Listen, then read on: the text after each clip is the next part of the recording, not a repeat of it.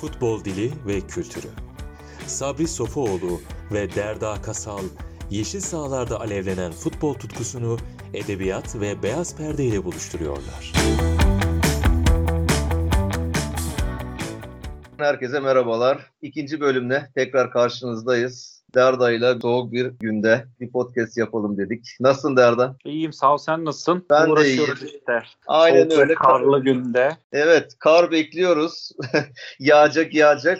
Yağdı gerçi ama hani bir, bir fırtına diyorlar ya vortex dediler bilmem ne dediler Sibirya ayısı dediler filan. Her gün çok daha fazlası bekliyoruz ama pek burada o kadar yağmadı. Sizin oralar nasıl? Bizim oralarda biraz yağdı. Yeni dindi. Yani o anlattıkları gibi olmadı. En azından o 92'deki Werder Bremen maçı kadar olmadı.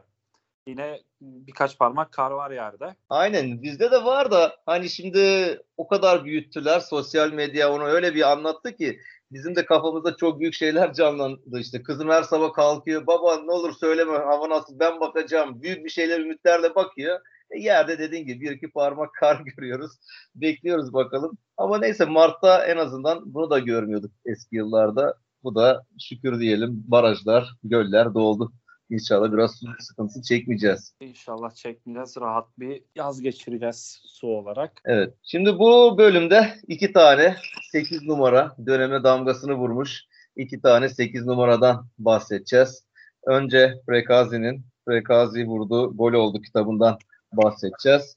Sonra da e, İngilizlerin Liverpool'un efsanevi oyuncularından Gerrard'ın Make Us Dream belgeselinden bahsedeceğiz. Sen Prekazi ile ilgili şöyle bir giriş yap istersen. Yapayım. Prekazi her şeyden önce bir çocukluk kahramanım. Hani bugün futbol topuna bir sevgimiz varsa, bugün Galatasaraylıysak sırf o tozlukları düşük 8 numaralı entelektüel kişiliği de futbolun yanında çok gelişmiş olan Prekazi'nin sayesindedir. İşte annem evde yemek yedirmeye çalışır. Oğlum ye hadi prekazi gibi topa hızlı vur, sert vurursun diye. Arkamda dolanıyordu. Prekazi deyince Arnavut, işte Yugoslav'da da doğma, Mitrovica'da. Tarihler 18 Ağustos 57 tarihini gösterdiği zaman dünyaya geliyor. Ortalama mütevazi bir ailenin oğlu olarak işte abisi Luan Prekazi gibi o da Partizan'da başlıyor neşir neşir olmaya. E, belirli bir sürelerden sonra çeşitli takımlarda forma giydikten sonra Galatasaray'a geliyor. Tabii Galatasaray'ın da o dönem işte Jupp Derval'le olan yapılanmasında e, o da bir yıldız olarak en azından biraz profesyonel yaşamayı bilerek bilen birisi olarak koşsam Real Madrid'de oynarım dedi. Attığı birbirinden güzel gollerle işte Monaco maçında füze yolladığı topa Eskişehir maçında gayet yavaş bir plaseyle frikikten gol attı. Şampiyonluk hasretini bitirdi. Galatasaray'da 193 maçta 40 gol. Sol açık. Hani bugünkü sol forvet gibi yani favori sistemi de 4-3-3'müş. Ve ondan sonra zaten bayağı bir hayatı işte de geçiyor. Futbol hayatına Yugoslavya İç Savaşı'nla beraber yani bir nevi nokta koyup profesyonel anlamda ülkesine dönüyor. Yani Türkiye'de bugün taraflı tarafsız herkesin sevdiği 7-24 futbolla yaşayan, güzel golleri atan, özellikle biz ve bizden önceki büyüklerimize mest eden bir insan yani. O zaman kitaptan da ufak ufak başlayalım kitaptaki anılarıyla ilgili. Ben kitabını çok beğendim. Hani şu bakımdan hoşuma gitti. Çok e, okunabilen bir kitap, röportaj gibi olmuş. Soru cevap şeklinde gidiyor. Genelde otobiyografiler hani o kişi başlıyor kendini anlatmaya işte doğumundan, çocukluğundan, oynadığı kulüplerden vesaire anlatırken burada e, Onur Bayrak çekenle birlikte soru cevap şeklinde gitmişler. O da upuzun bir e, röportaj olmuş. İşte 210 sayfa kitap. 2019 yılında çıkıyor e, Milos kitaptan. Hani burada mesela sen ismininden bahsettin işte Cevat. ismini dayısının verdiğini söylüyor. Cevat ismini İran kültürüne oldukça ilgi duyuyormuş dayısı. Zaten genelde ailedeki çocuklara hep dayı isim vermiş ve adının Cevat aslında olduğunu evet. ama zamanla Cevat'a dönüşmüş. Biz de o şekilde söylendiğini duyuyor. İşte babası nüfusa kaydederken Cevat diye kaydettirmiş ama is, isminin esas e, aslı Cevat olduğunu söylüyor. İşte ablasının ismi Hafıza'ymış. Belediyesi de belediye diyor kitapta babama kızın ismi ne diye sormuşlar. Babam unutmuş. o da çok ilginç. Fatime demiş babası da yani ismini. Böyle de ilginç bir e, anısı var. Babasının adı Rıfat, annesinin adı Leyla. Leyla. Büyük abisinin ismi Arnavutça'da Lyon. Yani aslan. Evet. Oralardan bile Galatasaray'a karşı bir sempatisi herhalde orada yavaş yavaş doğuyor. Kader başlıyor o zamanlardan Prekazi'yi Galatasaray'a doğru götürmeye. Kader ağlarını örüyor derler ya. evet, Evet. onlardan başlamış. Babasını zaten her her çocuk babasına karşı çok büyük bir saygı duyar, sevgi duyar ama Cevat'ın babasına karşı zaten kitapta hep sıkça bahsettiği çok büyük saygısı var. Çok seviyor babasını. Evet. Babasının söğütlerine sürekli e, yer veriyor kitapta. Mesela şöyle bir durum var babasıyla ilgili e, ben not almışım. Oğlum demiş iki din var unutma iyi ve kötü insan. Okuyacaksın göreceksin. Sen arkadaşına sonsuz saygı duyacaksın. O da sana aynısını duymazsa ondan arkadaş olmaz. En önemlisi hiçbir zaman kimdir, nedir, nerelidir, dini, ırkı, rengi nedir diye bakmayacaksın. Sırf iyi ve kötü insan var, başka yok demiş babası. Bunu zaten kendine hayat felsefesi olarak aldığını belirtiyor Prekazi. Evet, bir de kitabında. babasının işte e, madende çalışmasından ötürü erken yaşta hastalıklardan ötürü ölmesi de onu çok etkiliyor. Bir de kitap deyince e, ben bunu imzalatma fırsatı yakaladım. İşte 2019'da iki imza günü oldu. Beşiktaş yakına gidemeyince bir tane alışveriş merkezinde oldu Kadıköy tarafında. Orada gittim. Yani şu anki çoğu Türkiye Türk'inden daha iyi Türkçe konuşuyor. Yani yazısı güzel, her, şeyi biliyorum. Çok cana yakın, içten konuşuyor herkesle. Yani ben de bir ayaküstü 10 dakika 2-3 resim çekildik. Kimisi kitapların yanında formalarını da getirdiğim imzalatmaya. Ben düşündüm evden çıkarken de dedim hani ayıp olur yayın evine. Alacağımız bir kitap götüreceğiz belki 5-10 tane forma. Keşke onu da yapsaydım.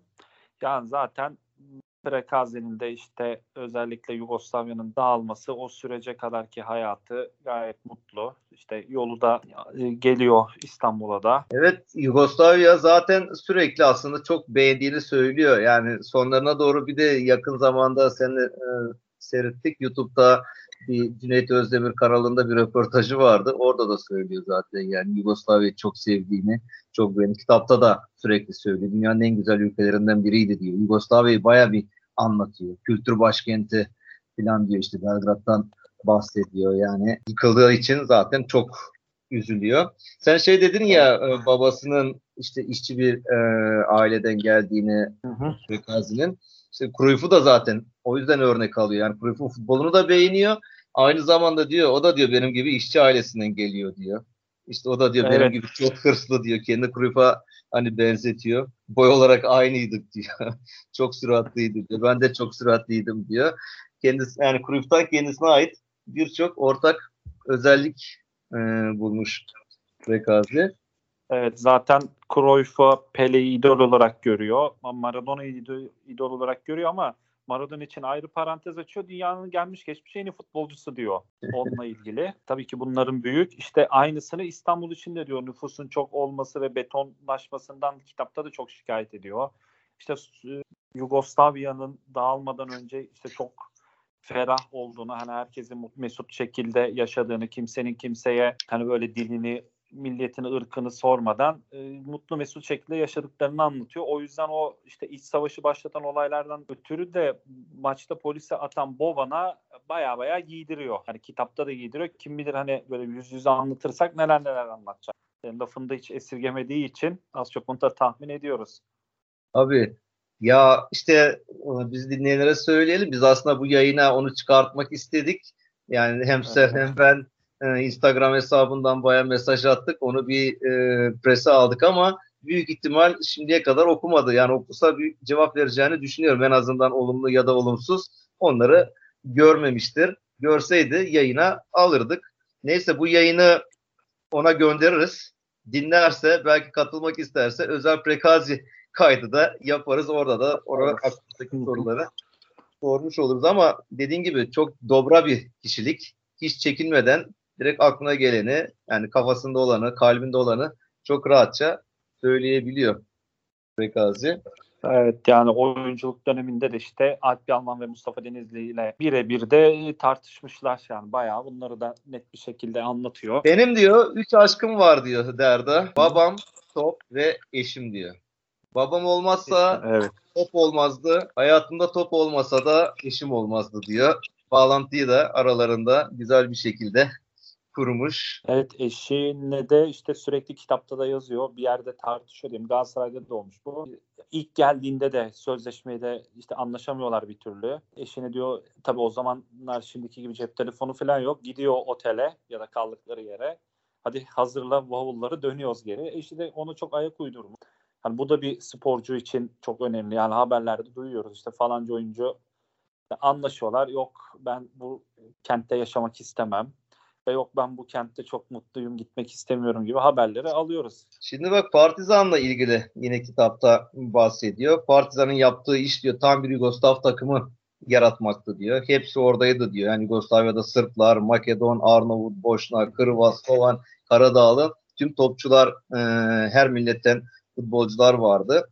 Müthiş bir kulüptü diyor Partizan ve şunu belirt Partizan kulübünün stadının içinde diyor kütüphane vardı diyor. Maalesef diyor bu kütüphaneyi yok ettiler diyor. O zamanlar Belgrad'ın hiçbir yerinde böyle bir kütüphane yoktu diyor. Yani okumak lazım. Her zaman diyor Prekazi. Okumak Evet. lazım. Telefon, bilgisayar değil. Hakiki cevapları oralarda bulamazsınız diyor. Kitaplarda bulursunuz bunları diyor. Hatta bir okul gibiydi Partizan diye söylemiş yani. Hatta bu genelde şeylerde vardır. Komünist rejimlerde filan mesela oyuncuların okuldaki notları da iyi olmak zorundaydı diyor takımda oynamak için. Sadece yetenek değil, aynı zamanda okulda da başarılı olmalısın. Hani şimdi Altın Ordu buna benzer çalışmalar yapıyor ya işte çocukları sadece futbolcu değil bir de onları yetiştirmeye İyi vatandaş. çalışıyor. Aynen iyi vatandaş. Yani işte burada da o şekildeymiş. Takıma çık çıkmak için diyor. Hocalar notlar kötüyse önce notları düzelt sonra idmanları alacağız falan diyorlarmış yani çocuklara. E çocuklar da mecburen okul derslerine çalışıyorlar.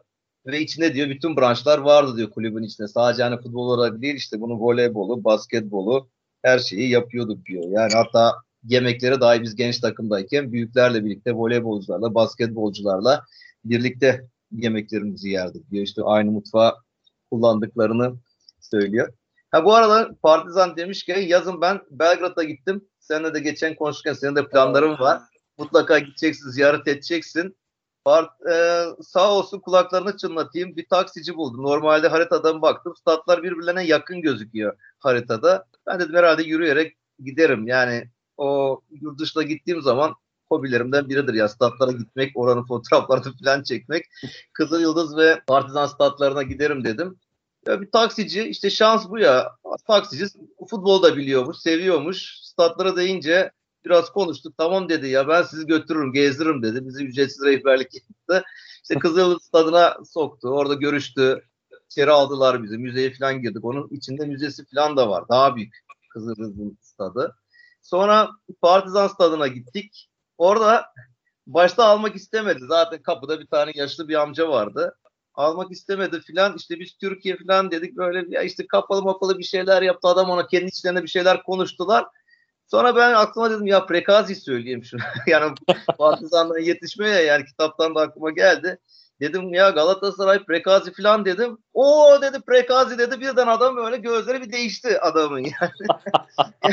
Prekazi dedi deyince Ondan sonra işte öbürü de tercüme ediyor zaten. İngilizce bilmiyor kapıdaki eleman. Bizim taksici de ona anlatıyor. Taksi İngilizce biliyor. Ben ona İngilizce söylüyorum. O ona Sırpça tercüme etti filan. Bir muhabbet oldu. Adam bizi stadın içine soktu. Çimlere dahi soktu. Al ver dedi telefonunuzu fotoğraf çekeceğim size. İşte çocuğum, eşim filan böyle. Hani Frekazi bize kapıyı açtı yani. Partizan stadının kapısını açmış oldu. Öyle de bir anımız var. Tabii açması lazım. 75-94 arası Partizan'da oynamış. Yani Partizan'ın bayrak isimlerinden bence birisi. Zaten bu işte kütüphanenin o yok olmasına çok üzülüyor. İşte önemli kritik maçlarda işte özellikle Eskişehir spor maçı hani camiada bir 14 yıl gelmeyen şampiyonun gerginliğinde ne yaptın diyor. E, sigara içtim, viski içtim, kitap okudum diyor, kapandım diyor odaya diyor. Hep böyle sıkıntılı dönemlerinde birkaç tane kitap alıp kendini bir odaya kapatıp okumuş, öyle deşarj olmuş, rahatlamış. Hani entelektüelitesi de yüksek bir insan. Özellikle İran edebiyatına, müziğe de çok meraklı. Onları da çok dinliyor. 1 Ocak'ta Viyana Filarmoni Orkestrası konserini kaçırmıyor. Bunları kitabında da belirtmiş. Daha sonra işte Beatles ve John Lennon hayranı. Buna paralelde Liverpool. Hani keşke diyor Enfield'da da bir maça çıkabilseydim. O da içinde bir ukde kalmış. Hani benim ben de istiyorum tabii Enfield'de şöyle bir maç izlemeyi özellikle Kop'ta. Partizan'da müthiş bir taraftar desteği oluyor. Yani oralara gidersek görmek isteriz. Hatta geçen sen dedin değil mi? İşte birisi mesaj atıyor Prekazi'ye ya ben Belgrad'da gel bir bira içelim diye. Teklifini kabul ediyor. Belgrad değil şeyde burada ya. E, burada bizim e, Çorlu'da falan herhalde. Yani ya Edirne'de ya hmm. Çorlu'da.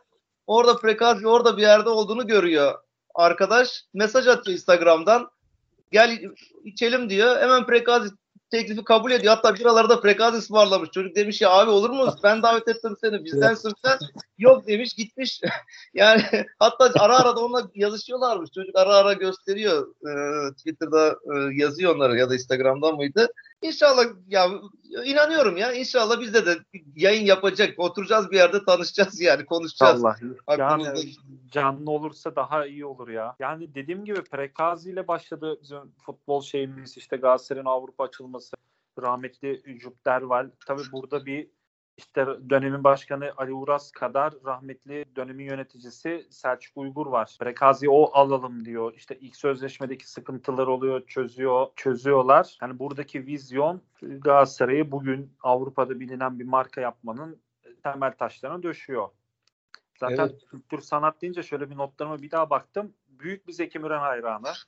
Yani zaten bir Türk vatandaşlığı da var. Yani ben ona artık yabancı gözünde hayatta bakamam. Ondan sonra Tarık Akan ve Tuncel Kurtiz'e büyük bir hayranlık besliyor. Evet. Şeyi var şimdi sen e, girişte diyecektim sözünü asla kesmeyeyim dedim. Hani sen e, tozlukları dedin ya tozluklar bir de taytıyla Türkiye'de çok e, meşhur oldu. O, o zamanlar. Tayt daha sonra geldi diyor Almanya'dan diyor. Şeyde görüyor e, salon çalışmasında voleybolcu Kadın voleybol takımında mı? Kadın basketbol takımında Basket, mı? Basketbol takımındaki kızlardan aynı. yani kızlardan görüyor. Almanya'dan diyor aldım bir siyah tayt diyor. Sonra meşhur oldun diyor. Eren Önal'ın kız kardeşi göndermiş evet. tayt. o da basketçiymiş. Ondan almış taytı. İşte saçların uzun olması o da Amerika'dan geldi diyor. Orada e, yapmıştım diyor. Onun arka böyle uzun diye kuyrukları falan. O da o zamana göre evet. meşhur bir saç stili. İşte çocuklar da yapıyorlardı o zamanlar. Bir dönem kafası yine şey olunca Amerika'ya salon futboluna gidiyor bir menajer vasıtasıyla. O dönemde de birkaç tane dönemi yıldız futbolcusu Amerika'daymış. Şey diyecektim saçları e, kestirmeye gitmiş kuaföre de kuaför olmaz abi demiş. Niye olmaz demiş ya. Niye ya demiş çocuklar hep senin saçlardan istiyor demiş. Vallahi demiş iyi para kazanıyorum bu işten demiş. ben demiş bu senin saçı kesmem demiş. Prekaze lan olur mu demiş. Ver makası demiş kendi saçımı kendim kestim diyor. Kuyruğu diyor. evet yani o işte saçlar uzun şeyinde böyle at kuyrukları var kimi resimde. Ya, tabii o döneminde ikonu yani bir çok kritik maç öncesi prekazi sigara içip kitap okurken işte Dünya Kupası finali öncesi 2006 senesinde Pirlo'da bütün öğleden sonra PlayStation oynuyor. PlayStation'ı kapatıyor. işte bir yemek, maç konuşması stada gidiyor. Artık futbolun da böyle değişmesi ona da çok atıfta bulunuyor dönemin futbolcularına filan. Sizin Kocaeli Yusuf'tan, bizim Rambo Yusuf'tan bahsediyor yine kitapta. Yani o zaman da diyor dönemde evet. diyor Avrupa'nın her takımda oynayabilecek tek Türk futbolcuydu diyor Yusuf diyor. Onun yeteneği dünya çapındaydı diyor. Prekazi'nin gözüyle. Hani Yusuf'un değeri bu pek verilmedi maalesef ülkemizde ama ben de çok sevdiğim o benim çocukluğumun sevdiğim oyuncularından biriydi yani Rambo Yusuf. Genelde onu işte sertiyle bilirler de hı hı. Yani çok mücadeleciydi, iyi bir topçuydu. Evet o öyledir. Türkiye'de daha çok anılması işte taç çizgisinin orada Arap İsmail lakaplı işte Fenerbahçe'nin hocası İsmail Kartal attığı tokat 10 kişi kalması oradan geliyor. Şimdi Yusuf Kocaeli Spor altyapısından falan yetişirken babası onu tarlada çalıştırıyor. Yani bildiği koşturuyor. Hani çok ağır fiziksel antrenman. Tabii Türkiye'de yani o zamanın Galatasaray'ın bile toprak sahada antrenman yaparken maçları %90 toprak sahada oynanırken bir de profesyonel maçlar bunlar yani amatör de değil. Yusuf'un da oralarda yetişmesi tabii ki onu çok büyük bir fiziksel avantaj sağladı. Ara sıra İzmit'te denk geliyor. E, normal hayatına devam ediyor. Bir geçen bir kalbinden rahatsızlandı. Maşallah iyi. İşte evinde istirahatte genel olarak. Sonra bak Derda şeyden bahsediyor. Bu bizim Rize ile hep geçmişten beri. Yani biz sanki Rize bizim muhabbetimiz birkaç e, yıllık gibi zannediliyor da Prekazi'nin kitabında da var. Bu 86-87 sezonunda o hani 14 yıldır şampiyon olunamadığı dönemde ligin bitmesine 4 hafta kala Galatasaray ben o hatırlamıyorum tabii o dönemleri de. Buradan zaten Türkiye'de değildim ben yani. Bulgaristan'daydım. yani orada bir Rize'ye mağlup oluyor bizimkiler. Berbat bir sahaydı diyor. Toprak saha o zamanın sahaları biliyorsun. Çok da kötü oynadık. Ce- ceza sahasına daha iyi giremedik diyor. Maç dönüşü taraftarlar otobüsün yolunu kesmişler. İşte saldırmışlar. İdmanı falan basmışlar. Taş maş atmışlar. Derval diyor bayağı bir korktu diyor ben bunlara Prekaz kitabında bunlara taraftar diyemiyorum diyor. Yani bunlar holigan evet. yaptılar diyor. İşte e, şeyde sormuş e, kitabın yazarı da yani korktun mu olaylardan sonra işte ayrılmayı düşündün mü Galatasaray'dan falan da yok demiş ya ben zaten korkmam öyle şeylerden ben hiçbir şeyden korkmam. İşte oluyor diyor futbolda böyle şeyler diyor. E ne oldu kardeşim diyor. 3 hafta sonra ne oldu diyor. Galatasaray şampiyon diyor. Beklesene kardeşim diyor. Sabret daha lig bitmedi ki demiş. Onun kendi uslubuyla okuyorum burada kitaptan. Yani tabii orada işte tabii 13 yılın artık e, gerginliği iyice yansıyor. Galatasaray kazanması gerekiyor. Beşiktaş'ta puan puana Beşiktaş'ın birkaç averaj gol üstünlüğü var. Sürpriz bir yenilgi oluyor. Uçakta da Ali, Ali Uras'la Cübderval yan yana oturuyorlar. İşte nasıl düzeltiriz, ne yaparız diyorlar. Ali Uras işte baş, e, başkan olarak hocam yanındayız biz sana destek veriyoruz biz bu işi götürürüz diyorlar. Tabi İstanbul'a inişte tasvip etmediğimiz olaylar oluyor. Hatta Derval bu valizini topluyor ben gidiyorum diyor yönetim çok sıcak saatlerden sonra kalması için ikna ediyor. İşte bir hafta sonra Beşiktaş Malatya'da yeniliyor. Galatasaray Antalya'da kazanıyor. Son haftaya yine puan puana ondan bir öncekinde de işte meşhur Denizli Sporlu Erol'un frikik golü e, son haftaya işte Galatasaray avantajlı giriyor. Avantajlı da daha bugün böyle bir nostaljik maçlara baktım. İşte Prekaz ve Muhammed'in golleri 2-1 yeniyor Eskişehir Sporu. Ondan sonra işte 14 yıl sonra bir şampiyonluk, rahatlama, ülkede sarı kırmızı kumaşın bitmesi. Tabii Prekazi'nin de yani bir gözünün korktuğunu düşünmüyorum. Çünkü adam yani evin önüne taraftarlar geliyormuş, onlarla konuşuyor, muhabbet ediyor, tezahürat yapıyor karşılıklı. Daha sonra onlar evlerine gidiyor. Prekazi içeri giriyor. Denizli ile pek e, araları sıcak olmamış. Pek anlaşamamışlar. E, kitapta onlardan da bahsediyor. Özellikle Denizli'nin biliyorsun Hıncal arası iyidir. Hıncal Uluç'un yalan haberler yaptığından e, bahsetmiş kendisiyle ilgili. Bunları kızdığını söylüyor. Evet. Denizli net bir şekilde Mustafa Hoca'ya yalancı diyor. Sözleri özellikle sözleşmesindeki iyileştirme için tutmadığından ötürü yalancı diyor. Hoca sen ne diyor benim için bitti. Ben işte Galatasaray'ı ve futbolu seviyorum. Çıkarım o topu oynarım. Ama sen bana karışma diyor. İşte Mustafa Denizli birkaç maç kıza çekiyor onu. Daha sonra Alp Yalman'la bu görüşüyor. Onu da soğuk bakıyor, sevmiyor. Açık açık onu da kitabında da dile getirmiş. Zaten Rize'de deyince Rize çayını sevmem şekersiz Türk kahvesi favorim diyor. Simovic'in jübilesinde bile Denizli Prekazi'yi oynatmamış. Yani buna da çok içerlemiş. Ona tabii ben de okuyunca ben de şey yaptım. Nihayetinde Simovic çağırıyor.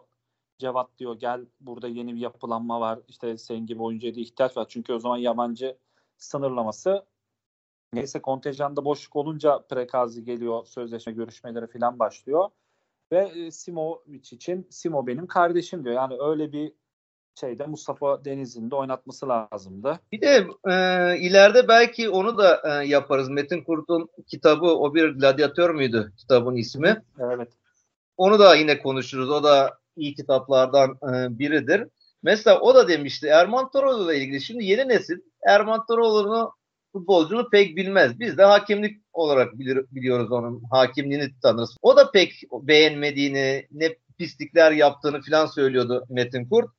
Burada da kitapta sormuş Erman Toroğlu ile görüştür mü diyor hiç futbolu bıraktıktan sonra filan demiş de diyor ki o çok kötü bir insandı diyor direkt. Hani dedik ya çok açık sözlü yani Prekazi. Sürekli havalarda ne sanıyorsa e, kendini kasıntı adam diyor. Duydum ki futbol oynamış. Dedim hangi futbol oynamış? Ne bilir o futbolu diyor. Şimdi gözümün önüne geldi. O siması böyle yüzünde buruşturmuştur. Zamanında görüşmedim diye. Hatta şunu okuyayım bak yani yıllar sonra diyor Lig TV'de Şansal Büyükhan'ın programına davet edildim. Erman Toroğlu da onun ofisindeydi. Başka gazeteci arkadaşlar da vardı. Şansal Büyükağ şamata olsun diye döndü ona. Neden kırmızı kart verdin dedi. Başladı konuşmaya Erman Toroğlu. Ben dinledim. Biraz sonra bitirdi. Utanmıyor musun yalan söylemeye? Yıllar geçti hala yalan söylüyorsun. Nasıl böyle rahat söylüyorsun dedim. Benim nasıl böyle konuşursun dedi. Ben de nasıl istersem öyle konuşurum dedim diye Prekazi. Tabii orada bir kırmızı kart vardı. Biz maçı da hatırlamıyoruz. Şimdiki gibi de yoktu teknoloji. Prekazi haksız atıldığını düşünüyor. Evet. En say- saygı duyduğu hakemler de sonra hakemlere girmiş. Sadık Deda, Yusuf Namoğlu, Coşkun Kutay'dan bahsetmiş. Bir de genç hakemlerden Ahmet Çakar'dan bahsetmiş. Ahmet Çakar'ın şimdiki halini pek beğenmez de gençliğinde sonuçta o da Avrupa'da hani maç yöneten hakimlerimizden de gençliğinde iyi hakimdi ama sonraları şovmen oldu zaten. Artık Ahmet Çakar'ı kimse ya da Erman Toroğlu'nu kimse hakem olarak bilmiyordur yani. Onlar artık şovmen oldular. Ya özellikle onların hakemliği bıraktıktan sonra doğan gençler bilmezler tabii. Yani ben de bilmezsem Ahmet Çakar için şovmen mi derim? Yani futbolun face'inin artık alakası kalmamış. İşte sürekli bir eyyam, ortalığı kızıştırma. Yani milletin de bunları bu kadar izleyip takip etmesi yani çok boş vakitleri var demek yani. Aslında takip etmeseler hepsi bitecekler, gidecekler kendi kendilerine. Aynen öyle. Ama maalesef insanların da hoşuna gidiyor. Ya bizim toplum da zaten öyle ya. Yani bir yerde gürültü mürültü olsun. Herkes oraya yığılıyor. Ama sessiz sakin konuşulsun. Öyle bir e, bilgi akışı olsun bir yerde pek kimse umursamıyor tür şeyleri. Genelde insanlar kavgayı, tartışmayı seviyor. Asist mi daha çok seversin, gol atmayı mı diye sormuşlar Prekazi'ye. Prekazi demiş ki doğdum, büyüdüm, oynadım. Kaç yıldır da antrenörlük yapıyorum. İyi orta saha futbolcuları hep aynı şeyi söyler. Asist demiş. yani, asist bu yani. asistle ilgili de işte Prekazi geliyor. Bir sene sonra da Tanju takıma geliyor. Tanju ile ekstra antrenmanlar yaptık diyor kitabında da yazmış. Bunu ekstra antrenmanı işte en bariz örneği Monaco maçında. Monaco'da 1-0 kazandığımız o çeyrek final maçında Prekazi diyor ki hani o konuşmalarında var. Ben topu aldım da diyor sen arka direğe koş diyor. Arka direğe iyi bir orta yapıyor. Tanju da gerçek zor pozisyonda gerçekten iyi bir kafa vuruşuyla Galatasaray'ı 1-0 öne geçiriyor. Zaten rövanşta da meşhur Prekazi vuruyor ve gol ve gol ve gol. O e, frikikten attığı yani bence fizik kurallarını alt üst eden o golle de Galatasaray tur atlıyor. Ama tabii bu kadar koşmayı sevmeyen bir insanın da ekstra antrenmanlar yapması şaşırtıcı.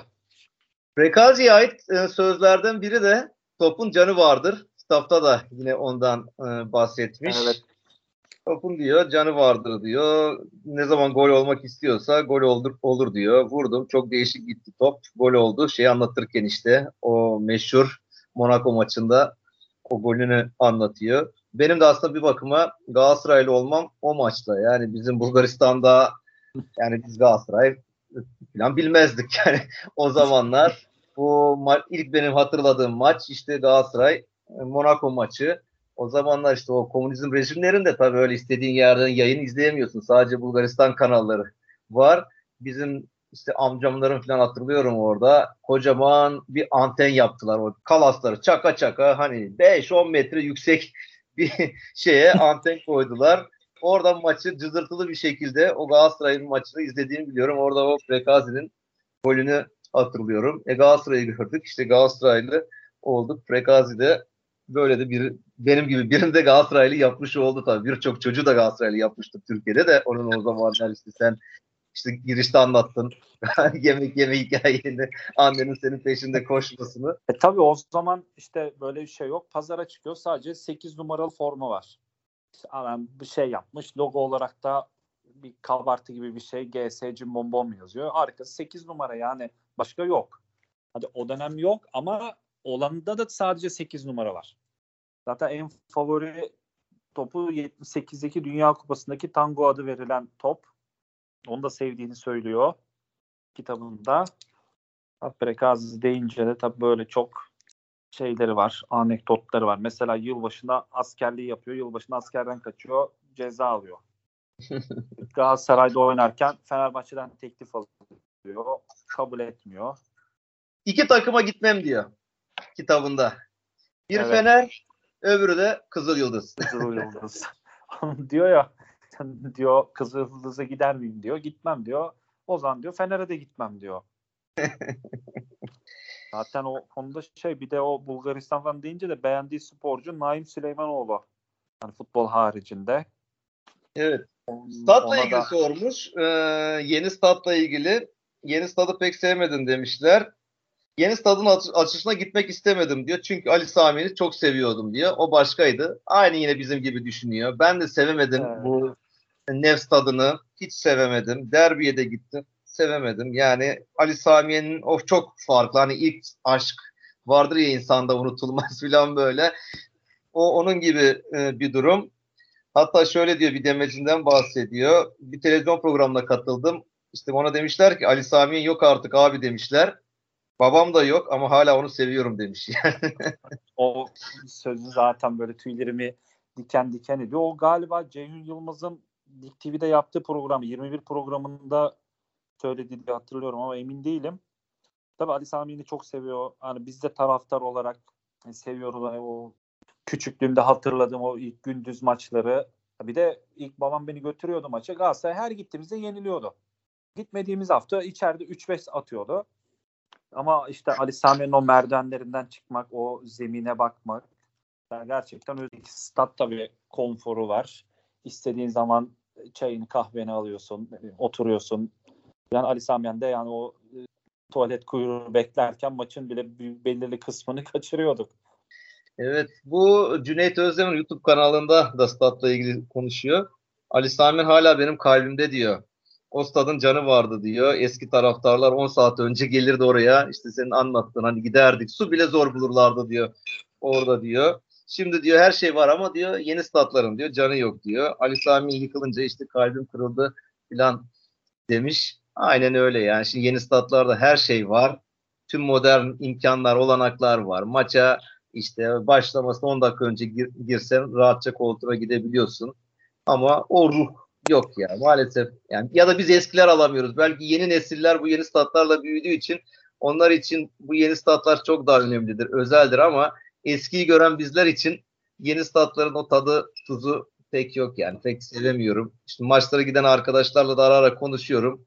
Onlar da aynısından bahsediyor. Abi diyor yok diyor ya. Biz eskiden Ali Sami Yen'de çok farklıydık diyor. Birbirimizi görürdük, aynı ortamdaydık filan.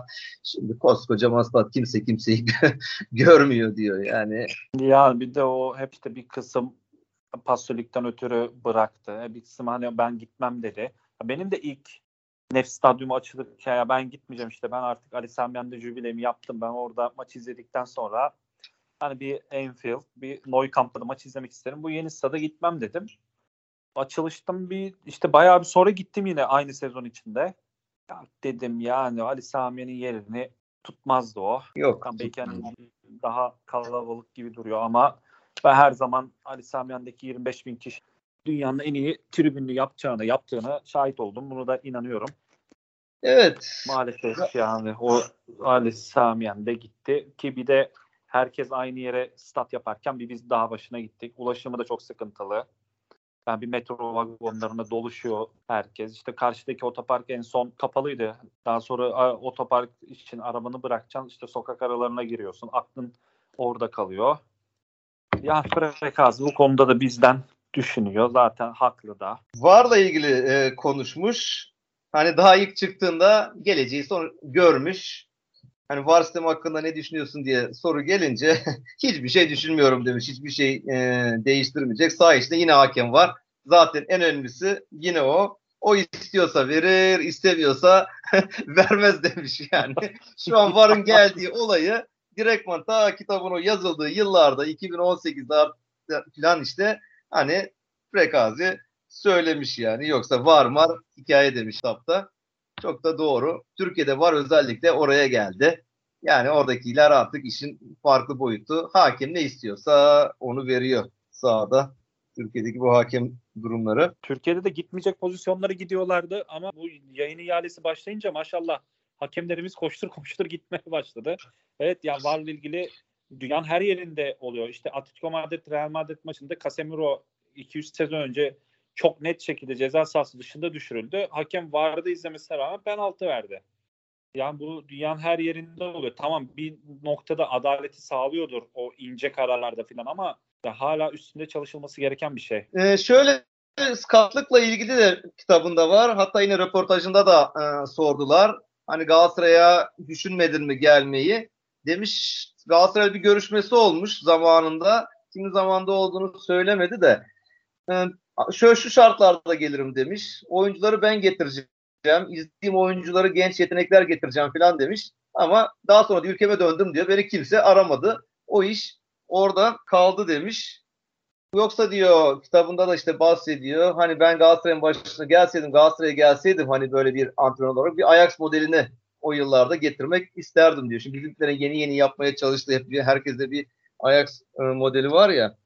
Hatta evet. kitapta şey diyordu değil mi? Fenerbahçeli yöneticiler ona gelmişler.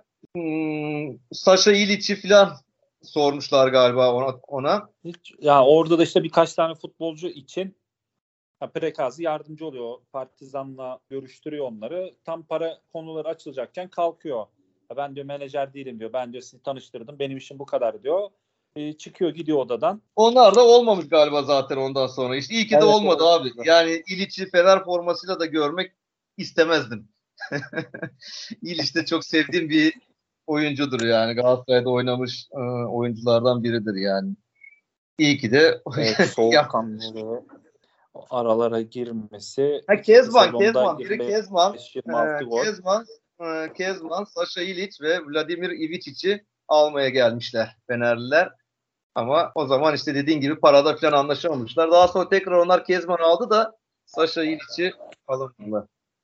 Evet, Kezman işte bir PSV, Chelsea falan dolaşıp öyle geldi Fener'e. Tabii bir Kezman'ın arkasında da İliç'le e, olsaydı daha, daha bir fen üst seviye olabilirdi. İyi ya da gitmemiş yani. Ben İliç'i çok beğeniyordum. Yani o top tekniği, soğukkanlılığı, aralara girmesi, oyun zekası keşke daha uzun kalsaydı. Evet. Şöyle yapalım o zaman. Var mı başka senin notların Prekazi ile ilgili? Yoksa ben şöyle ekleyeyim. Prekazi tam beni düşünüyor. Jose Mourinho'yu oyunu çirkinleştirdiği ve çok müdafaa oynadığı için sevmezken işte gibi Jurgen Klopp diyor ki şu an dünyanın en iyi hocası. Hep diyor hücum oynatıyor diyor. Evet Liverpool'u şu 5,5-6 sene içerisinde aldığı noktayla şu an getirdiği nokta arasında çok büyük fark var. Ben de katılıyorum Perekazi'ye bu konuda da. Benim notlarımda şöyle bakıyorum. Bu kadar. Tamam o zaman. İnşallah tekrar edeyim. Prekazi bizim mesajlarımızı okur. Bizim yayınımıza bir gün gelir. Hatta onunla gider bir yerde oturur, muhabbet eder kahve, çay, bira, içki neyse içerekten de kayıt yapabiliriz. Umarım evet, böyle ben bir kere işte imza gününde bir kısa görüştüm. Yetmedi. Daha uzun, daha çok var anlatacaklarımız, soracaklarımız. Abi yeter mi ya? yeter mi? Yani aklımıza geldikçe konuşacak o kadar şey vardır ki. Zaten dolu dolu. Sadece spor, orada değil e, Derda. Adam hatta yine YouTube röportajında o iki tane kızla yaptı onu. Yani Kızlara sorun diyor. Zamanınız varsa diyor ben politika, tarih, siyaset acayip biliyorum diyor. Hepsine konuşurum uzun uzun diyor. Hiç sıkıntı yok benim için diyor. E, o kadar kuduğundan ötürü e, biliyor tabii. Bir de açık sözlü de. Yani kimsenin şu ara siyasi olaylardan ötürü adını ağzına alamadığı Hakan Şükür'ün adını canlı yayında bile verebiliyor. Oynadım en iyi futbolculardan biri falan diyerek yani oynamadı derken Galatasaray'a gelen anlamında. Yani inşallah görüşürüz. Hasan Şaşı, Hasan Şaşı da bak sen evet. söyleyince hatırladım. Benim küçük kardeşimdir o diyor. Hasan Şaşı çok seviyor. o da çok iyi Galatasaraylı diyor. Kardeşim o benim diyor. Yani Hasan Şaşı.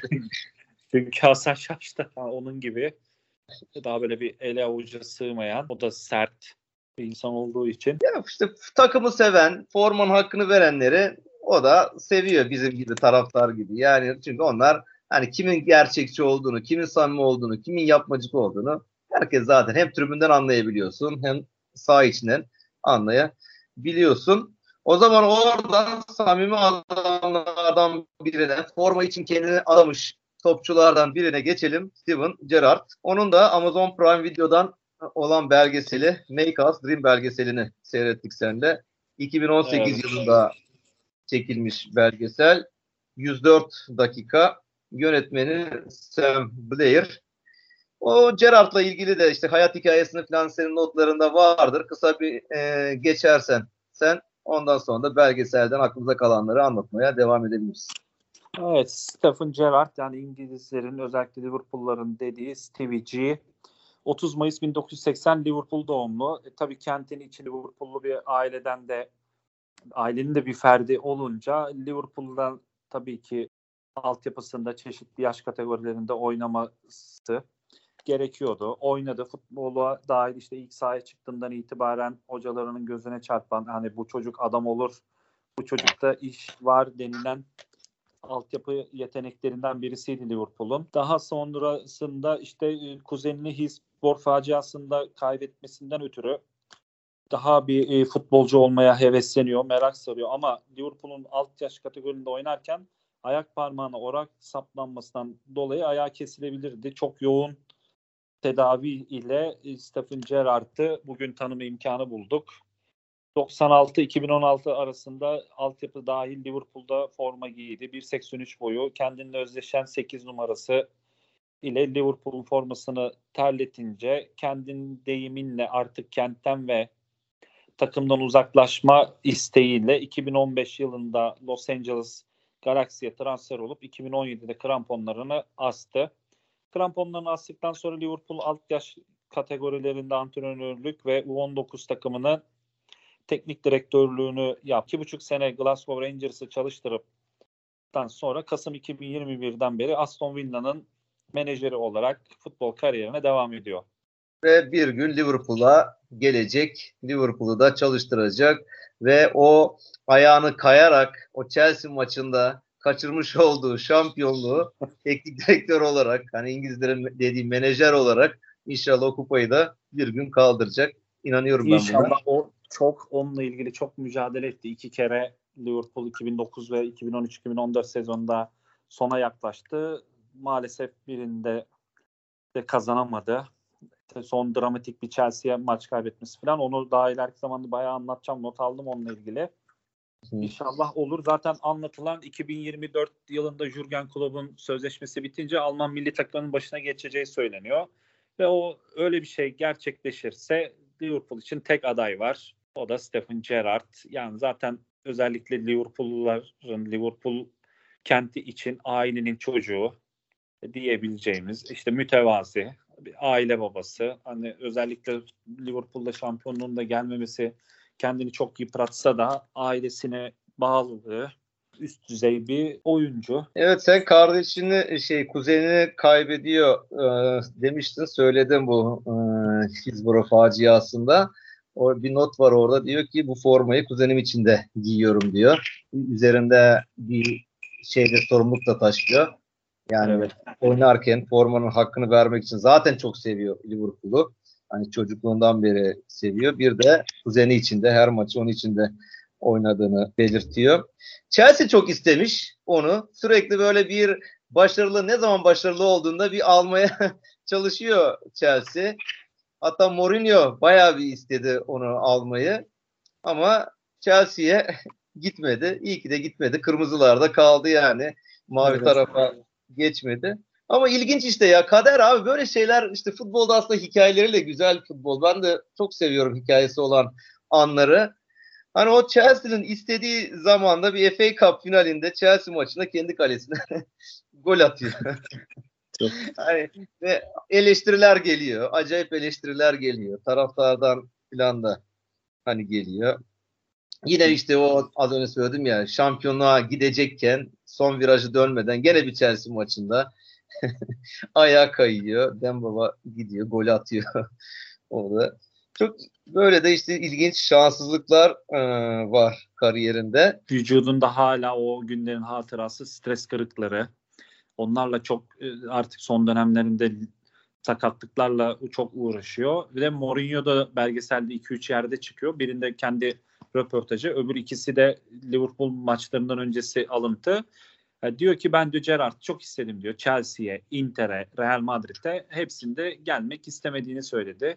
Evet bir ara ayrılmayı kafasına koyuyor. Taraftarlarla çok baskı geliyor. Bu sefer taraftarlar gitmesin diye ölüm tehditlerine varan söylemlere başlayınca babasıyla görüşüyor. Hani babası da kal gibisinden hani biz buralıyız kal gibisinden deyince daha çok sorumluluk yüklenmeye başladı bu sefer. Tabii tabii babası aynen yani o an belki kopabilirdi. İşte o diyor babasıyla yaptığı konuşma, kardeşleriyle ve babamla yaptığım konuşma diyor. Hani benim bütün kararımı değiştirdi diyor. Yani o gelen tepkilerden sonra çünkü baya bir arabasına arabasına saldırılar var. Evet. Gerard gibi bir adam ya. Yani hani biz sadece Türkiye'de zannediyoruz bazı şeyleri de abi orada da neler yapmışlar o adama yani belgeselde gördükçe işte idmanda yuhlamalar, arabasının önüne çıkmalar, saldırılar, çeşit çeşit tacizler vesaire ama babası senin dediğin gibi yani biz buralıyız. Yani burada doğdun. Sen bu takımı seviyorsun gibi onu bayağı bir motive edici bir konuşmayla yani bu takım için önemlisin diyor. Ya bir de e, şey var hani o dönem tabii Liverpool'lu bu sefer Benitez'de de sorunlar yaşıyor ve 2005'in başları yani Mayıs ayında İstanbul'da mucize bir kupa kazanılacak. Bunun önünde Liverpool'da çok karışmış işler. İşte Gerrard mesela ben ayrılıyorum dese e, Chelsea var. Ruslar yeni almış. Mourinho ısrarla istiyor ve istedikleri parayı verebilecek bir takım. Hani işte şampiyonluk gelmiyor. Bir tarafta Alex Ferguson'un artık nasıl diyeyim tank gibi olan e, Manchester United'ı e, bir sene öncesinde Arsenal Namalu şampiyon oluyor Premier Lig'de. Onlarda da bir Fransız ekolü işte Henry Pires, Vieira gibi. Ondan sonra Araplar giriyor Manchester City çok yoğun bir transferle güçlenmeye başlıyor ve Liverpool'un da bir şeyler yapması gerekiyor. Ama o dönemlerde işte Liverpool'un en iyi oyuncusu Gerrard. Bunun da şeyini çok çekiyor. Yokluğunu hani yanında bir belki yardımcı olabilecek. Çünkü Gerrard'ın takımda en iyi anlaştığı, Liverpool'da en iyi beğendiği iki oyuncu. Biri Fernando Torres, e, öbürü de Luis Suarez. Torres'i de Chelsea'ye kaptırıyorlar zaten. evet ona da çok kırıldığını anlatıyor belgeselinde doğal olarak. Ben de çok üzüldüm. Bir de o gün o zamanlar taraftarlar yani Gerrard'ın formasını yakıyorlar. Evet evet. O beni çok üzdü. Yani her şeyden önce Gerrard tabii hayran olan birisinin yani öyle bir futbolcunun ki adamı hani bugün baktığında taraf tarafsız herkesin saygı duyduğu bir oyuncu. Aynen ya işte onu dedim ya abi. O onu nasıl yapabiliyorlar? Beni de çok şaşırttı. Ben o zamanlar hani blog falan yazıyordum ama hiç böyle bir şeyler karşıma çıkmadı. Hani Premier Ligi biraz daha takip etmeye çalışıyordum. Demek ki kaçırmışız. Ya, çok kötü ya. Yani Gerard gibi bir adamın formasını yakmak. Şimdi o yakanlar ne düşünüyordur acaba? Bayağı bir pişman olmuşlardır. Evet o yakanlar 2020'de imza vermiştir. Ya bir maç son maçta Gerard'la tek maçlık sözleşme yapalım şampiyonluk görsün diye. Yani Aynen işte... ya da onun attığı golle İstanbul'daki Şampiyonlar Ligi finalinde en fazla o gibi adamlar sevinmiştir zaten yani. yani İstersen oraya gelelim. Ee, İstanbul'a gelelim. O da benim pişman olduğum yani gitmediğim için hazır ayağımıza böyle bir final gelmişken gitmediğim maçlardan biridir. Ondan sonra zaten o pişmanlığı bir daha yaşamamak için bu son Chelsea Liverpool maçına Vodafone Arena'daki o Süper Kupa maçıydı. Bir iki sene önceydi falan pandemiden önceydi değil mi? Ona evet. ona gittim yani. Kaç paraysa dedim vereyim. Sonra geri, zaman geçip geriye bakınca insan üzülüyor. Yani hayamıza kadar gelmiş. Futbolla ilgileniyor. Seviyoruz diyoruz. Gitmedik. Bari ona gideyim ama oradan da istediğim ortamı alamadım. Hani onu da söyleyeyim buradan.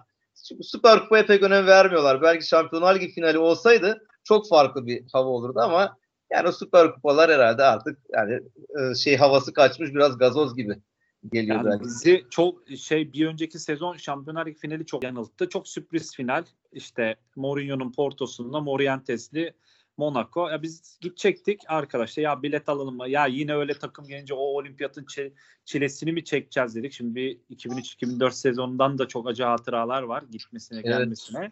Biz o yüzden bıraktık. Pişmanım. Ya ne diyeyim ona gidemedik.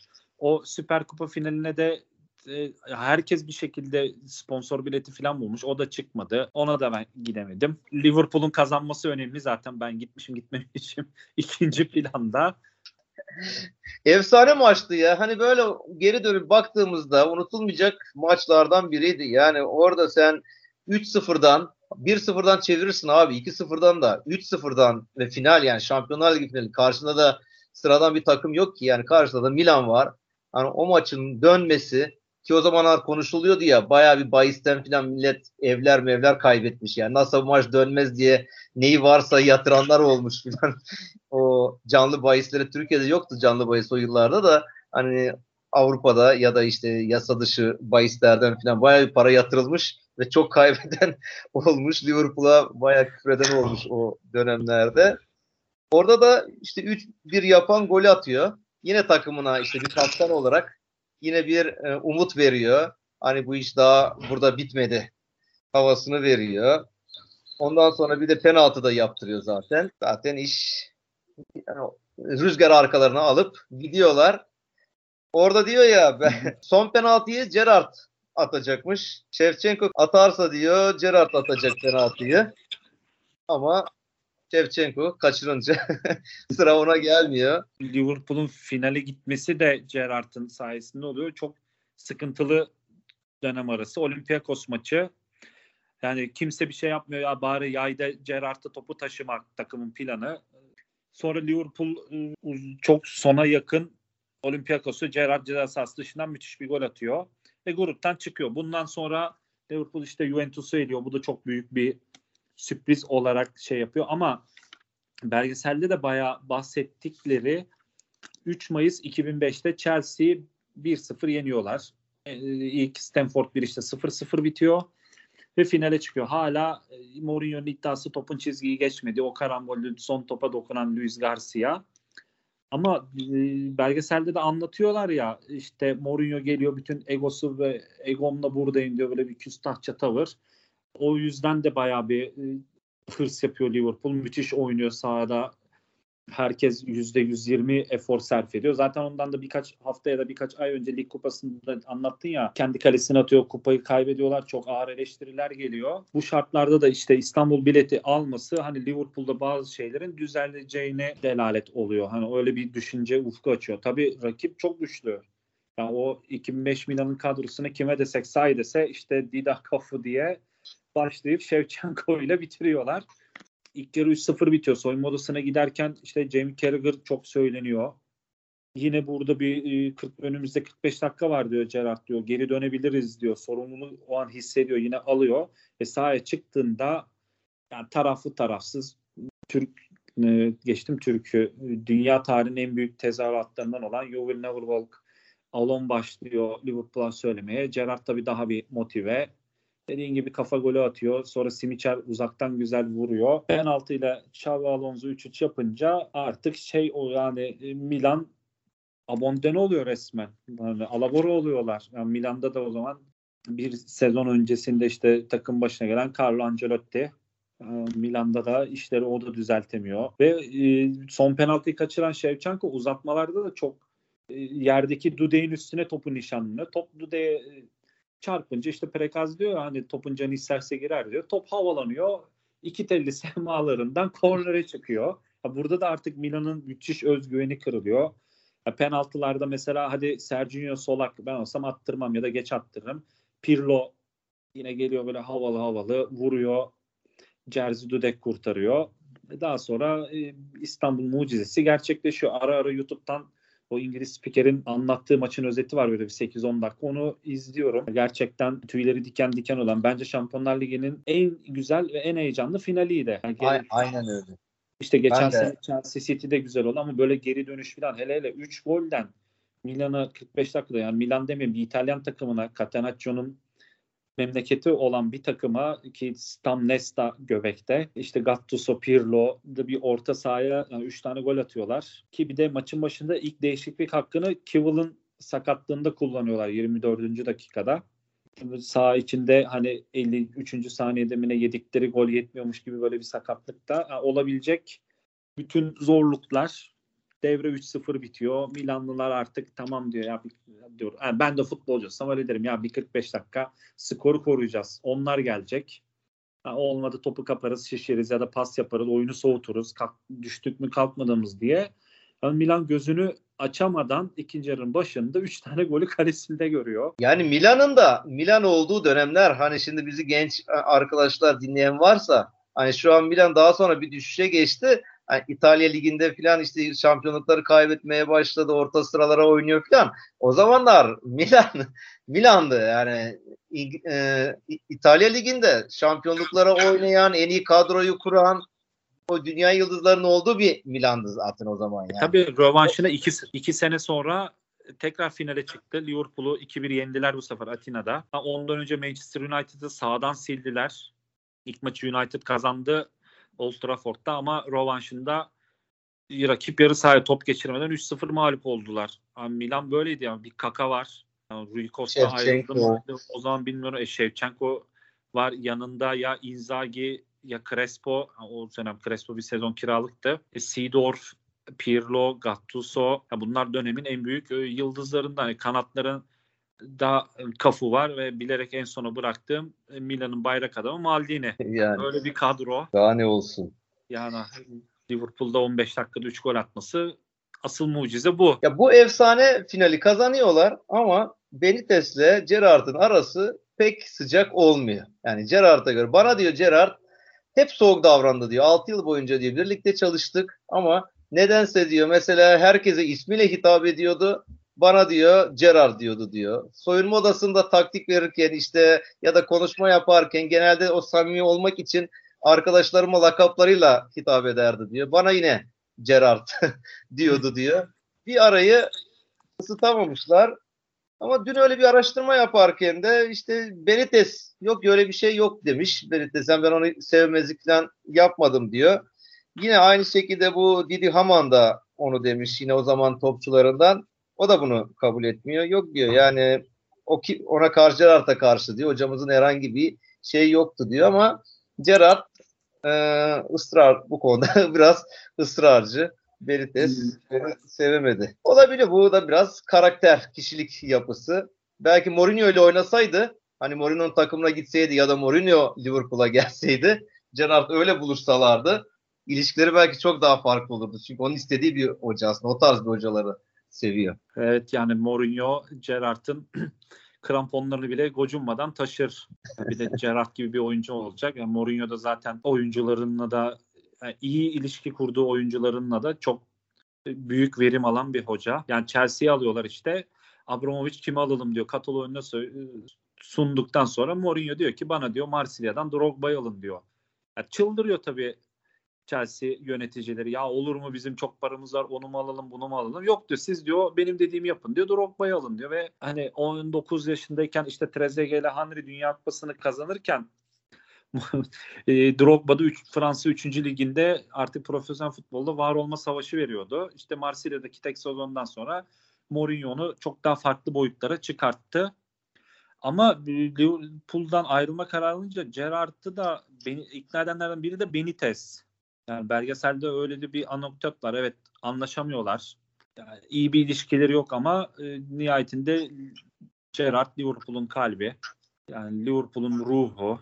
Aynı şekilde Liverpool'da Gerrard'ın en büyük tutkusu. İşte eşiyle eşi Alexa ile tanışıyorlar.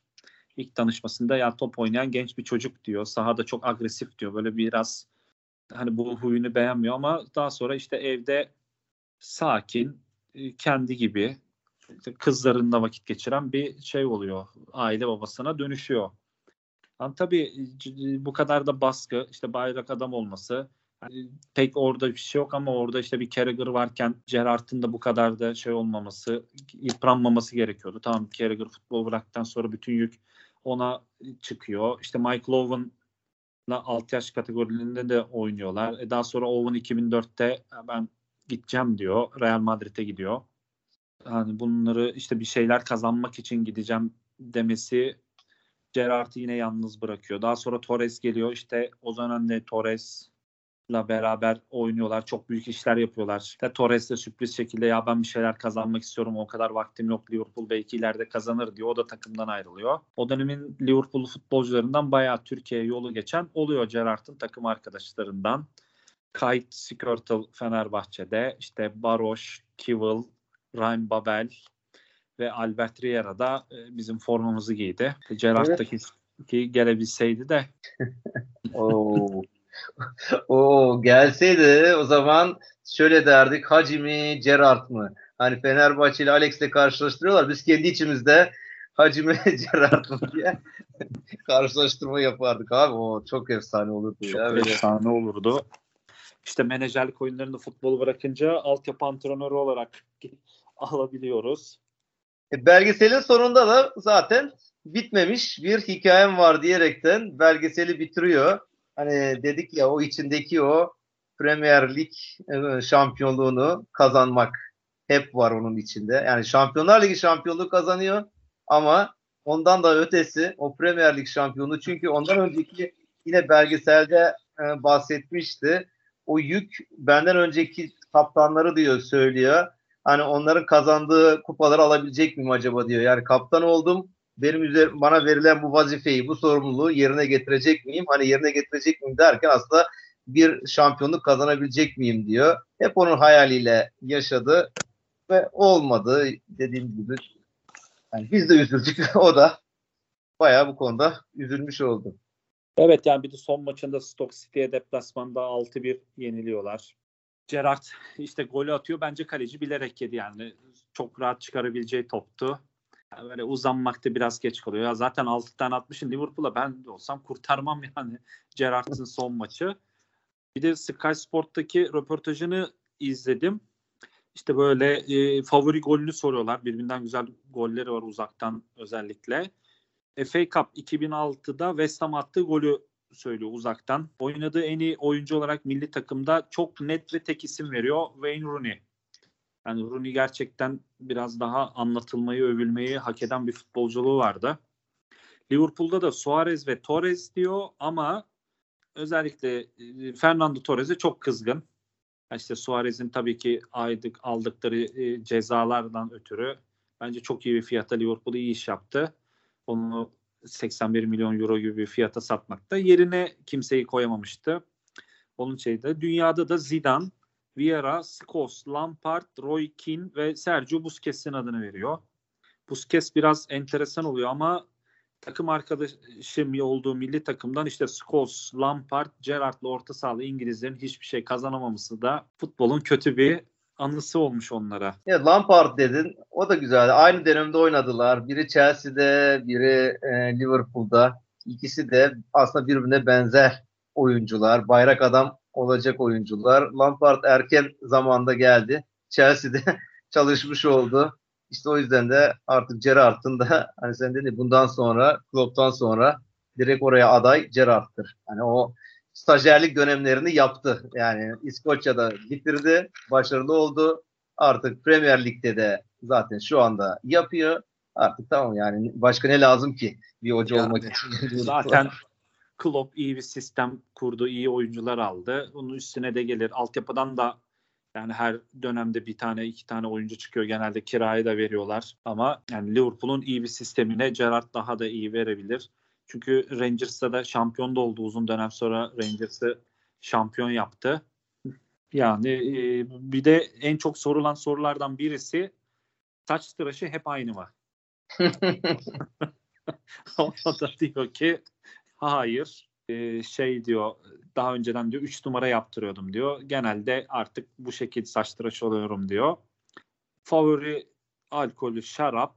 Çin ve İtalyan mutfağına meraklı. Sağ içinde kimseden korkmazdım diyor Sky Sports'ta da. Zaten o özellikle ilk A takıma çıktığında e, biraz geç kalan hamleleri ya da biraz sert oyundan ötürü kırmızı kartla bir Everton maçında tanışıyor. Blackburn Rovers'a karşı ilk Premier Lig maçında sonradan oyuna dahil oluyor. Ama benim de diyor işte ondan sonra hani sert oynayabileceğimi, benim de kolay e, yutulur lokma olmayacağımı da rakiplerim anlamış oldu diyor. Bu hareketle belgeselde. Evet. Oradan kendine bir artı da çıkartıyor. Yani bu da bu işte Gerrard deyince ne yazık ki bu kadar maçların yanında o 2013-2014'te ekran başına çok büyük umutla oturduk. Dedik ki Chelsea 10 tane eksiği var. Kalede 40 yaşında Hilario yani lig maçında Mourinho'nun yüzüne bakmadı. Muhammed Salah işte e, Dembaba kadro böyle. Liverpool çok baskılı başlıyor ama olmadı mı olmuyor. Yani ne onu 40'lık Hilario olsun, Mourinho'nun otobüsünü olsun bir türlü Enfield'da aşılmıyor ve üstüne üstlük tam devrenin sonunda ayağa kayıyor. Dembaba işte ligimizde de Beşiktaş ve Göztepe'de de forma giydi. Başakşehir'de de bir ara formasını terletti. Onun golü olmuyor. Olmuyor, olmuyor. Yani o sene de çok 2009'da da çok yaklaşıyorlar. 4 puan farklıydı. O sene artık avuçların içinde ve e, City çok geride. Yani Chelsea o galibiyette biraz daha öne çıkıyor. Geriden geliyorlar. O sene de çok zor oluyor onlar için. Luis Suarez insanüstü performans. Yani attığı müthiş goller, asistleri ve e, doğru düzgün sakatlanmıyor, ceza almıyor, ne de uslu kalıyor. Yani bu müthiş bir performans. Ama böyle bir sonu da ne Gerrard ne Liverpool hak etti. Daha sonra tavşan sağ, şapkadan tavşan çıkar gibi Manchester City şampiyon oluyor. Ve birkaç hafta önce de Manchester City karşı 2-0'dan 2-2 oluyor. 3-2 Liverpool maçı kazanınca Gerrard hüngür hüngür sağ ortasına ağlıyor. Her ne kadar kendini gizlemeye çalışsa da arkadaşları sarılsa da bu sene böyle oldu. İşte Jose Mourinho yine yaptı yapacağını. Zaten İngiltere ilk geldiğinden beri sürekli Ferguson'la ve özellikle Wenger'le ve Liverpool takımında çok büyük ağız dalaşların içine girdi. Kendi deyimle Liverpool efsanesi olmayı tahmin etmiyordu ama olması harika diyor. Bir de o sezonun sonunda işte bir kaçırıyorlar yine şampiyon olamıyor. Son Crystal Palace maçından sonra Suarez hüngür hüngür ağlarken Gerard teselli ediyor onu. Yani o Chelsea maçından sonra ağlayan, konuşmayan, hani kendini odasına kapatan, konuşacak bir şey yok diyen adam yine bir hadi bir, birkaç hafta daha var belki olur diyerek kaptan olarak dümene geçiyor. Lakin olmuyor. İşte bu sefer Suarez çok ağlarken üzüldü. Hani Luis Suarez de bence her ne kadar sansasyonel bir oyuncu olsa da e, 9 numaranın hakkını veren oyunculardandır. Onda çok Bak bir bir şey söyleyeyim mi? Yani Hı-hı. sen konuşurken o aklıma geldi. Suarez'i çok küçümsüyorlar, çok eleştiriyorlar ama Suarez çok aslında büyük oyuncu.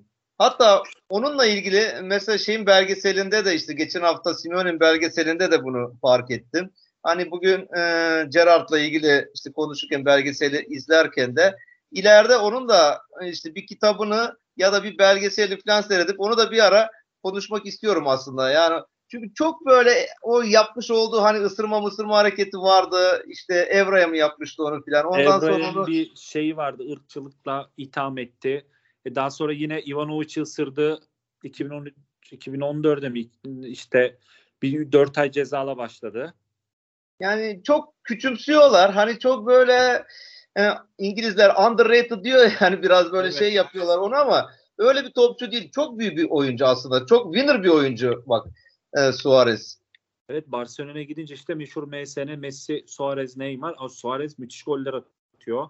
O hücum gücüne çok büyük güç veriyor ve işte hani her büyük futbolcu iyi hoca olmadığı gibi Kuman gönderiyor onu takımdan. Hangi takımı Atletico Madrid'e adam bir sene sonra e, Atletico Madrid'de şampiyonluk yaşıyor. Ozda da de... sağ içinde hüngür hüngür ağlıyor. Bence ha. hak etmedi yani Suarez bu kadar az konuşumu. Aynısı Rooney için de geçerli. Adam Premier Lig'de en çok gol atan ikinci futbolcu ama değerini vermiyorlar. İngilizlerin dediği gibi bayağı bir underrated kaldı. Bir de belgesellerden sonra değişen bir şey de var görüşlerimde. Fernando Torres'i de çok severdim. Belgeselleri izledikten sonra ona karşı da böyle bir şey oldum ya. Bir gıcık oldum böyle yani. Onun da böyle yapmış olduğu işte hareketler, belgeselde konuşmaları e, Simeone belgeselinde de gene işte burada da hani böyle onu da ben çok temiz, naif, böyle şey bir adam gibi görürken tam tersi biraz daha bir bencil bir yanı oldu ortaya çıktı. Hani daha çok kendini düşünen, hani kendi için oynayan gibi biri çıktı kafamda oluştu. Ya. Bir Liverpool formam vardı. İşte Torres 9 numara yazan. Baktım resmi transfer açıklandı. Ben de diğer Liverpool'lara uyarak formayı ben de direkt çöpe attım. yani bu saatten sonra giyemezsin. Ve ondan sonra da Torres yine etme bulma dünyası kariyeri çok kötüye gitti. Derda bitirelim mi yavaş yavaş? Var mı Olur. daha anlatın? Ya bir de işte Liverpool'dan ayrılık şeyini anlatayım. Bir de işte kaç maç yaptı, kaç gol attı. Hı hı. Onu söyleyelim. Ondan sonra sen bir kapanış yaparsın. Ve Evet. bir de bu sefer e, şey Amazon'u biraz eleştirelim. Yani tamam çok iyi hizmetleri işte dünyanın en büyük kurumsal firmalarından biri ama bu altyazıları çok kötü. Hani Simeone belgesinde söyle, söylemeyi unuttum. İşte atkılar açıldığı yerde eşarplar açıldı dedi. Yani bu altyazıları yaparken ya biraz futboldan anlayan birini getirin ya da bir e, futbol sever biri bir gözden geçirsin yani ona göre yani atkıyla eşarp bir şey de değil. Hadi kaşkol olsa o da olur. Ya bak onu dedim parantez. Hani sen sonra- söyleyeceğini aklın, aklında tut. Hı hı. Yani ben o konuda çok şikayetçiyim. Bu kitap okurken mesela çeviri kitapları büyük bir heyecanla, merakla alıyorum. Okumaya başlıyorum. Abi futbolu bilmeyen birilerine çevirtiyorlar. Çok kötü çeviriler oluyor ya. Valla çok adam mesela uniform şimdi şeydir, formadır değil mi? Şey olarak kullanır. Jersey de derler mesela. Abi adam bunu Evet. üniforma diye çevirmiş yani. Ben orada futbolcular Evet, üniformalarını giydi diye okuduğum anda kitap benim için bitti. O heyecanım, heyecanım benim bitmiş oluyor mesela yani. Ya özellikle George Best, Best şeyinde hani ne hatalar. Hani hem e, dil ve imla kurallarında hatalar var hem çeviride. Dediğin gibi adam yok işte formasını giydi. Takım elbisesini giyiyor adam sahaya çıkıyor. Yani buradan bir pay biçin en azından. Evet Gerrard 2015 yılında en zor şey kulüpten ayrılmak diye düşünmesine rağmen e, Amerika'ya gitmeyi baskılı ortamdan çıkıp ailesini ve kendini nefes alması için Amerika'ya transfer oldu. Aileme iyi geldi dedi bu. Baktığımızda da Stephen Gerrard FC Premier Lig'de 504 maçta 121 gol atıp resmi olarak Liverpool'da 710 maçta 186 gol 150 asist dahil İngiliz milli takım formasında 113 maçta terletirken 21 kere gol sevinci yaşatıyor, 23 kere de asist yapıyor ve Gerrard o 2017'de aktif futbolculuk yaşamına noktayı koyuyor. Evet bugün Steven Gerrard'ı ve Prekazi'yi konuştuk. Bakalım üçüncü e, podcast yayınımızda ne konuşacağız? Büyük ihtimal Dervale konuşacağız. Kitapları sipariş ettik. Onu okuyacağız. Belgesel olarak da şu an Derda'yla bir karar vermedik. O da sürpriz olsun. Ona uygun bir Evet, belgesel seçeriz. Evet bizi dinlediğiniz için teşekkür ediyoruz. Bizi takip edin. Bizi sosyal medya hesaplarınızdan e, reklamımızı yapın, tanıtımımızı yapın. Bizler de bu mecrada değişik bir hava, değişik bir soluk getirmeye çalışıyoruz. Tekrar bir hafta sonra görüşmek üzere. İyi akşamlar.